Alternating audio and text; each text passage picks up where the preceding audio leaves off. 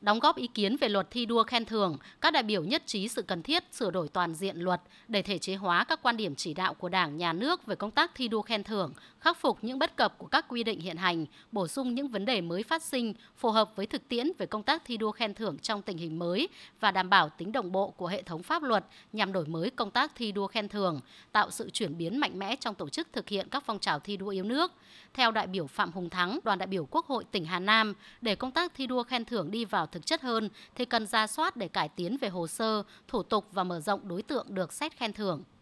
Một vấn đề quan trọng đặt ra hiện nay là làm sao khắc phục được tính hình thức và chạy theo thành tích trong thi đua khen thưởng,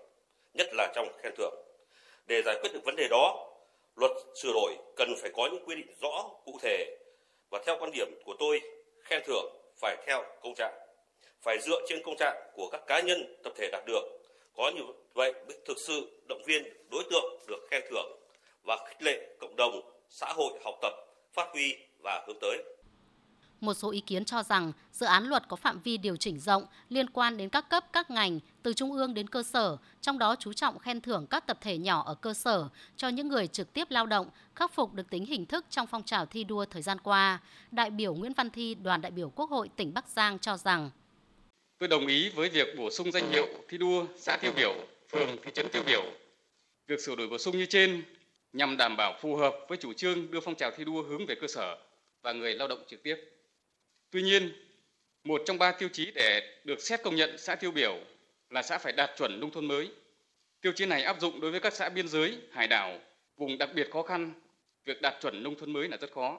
Do đó, đề nghị cơ quan soạn thảo cần ra soát thêm có tiêu chí phù hợp hơn để tạo điều kiện khuyến khích các xã vùng đặc biệt khó khăn, xã biên giới hải đảo phấn đấu đạt danh hiệu trên.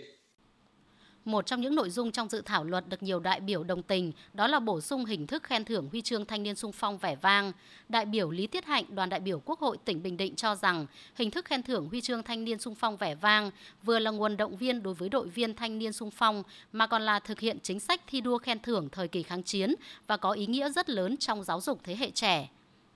Tôi kiến nghị là bổ sung hình thức khen thưởng huy chương thanh niên sung phong vẻ vang vào luật À, đồng thời tôi cũng kiến nghị là không nên đồng nhất một hạng mà cần căn cứ vào thời gian tham gia, mức độ cống hiến và thành tích để phân hạng à, một, hạng hai, hạng ba như là huy chương chiến sĩ vẻ vang. Và như vậy thì việc khen thưởng sẽ vừa trân trọng, xứng đáng hơn đối với lực lượng thanh niên sung phong, vừa đảm bảo chặt chẽ, công bằng đối với sự cống hiến hy sinh của từng đội viên thanh niên sung phong và vừa tương thích với cái hệ thống thi đua khen thưởng pháp luật của chúng ta.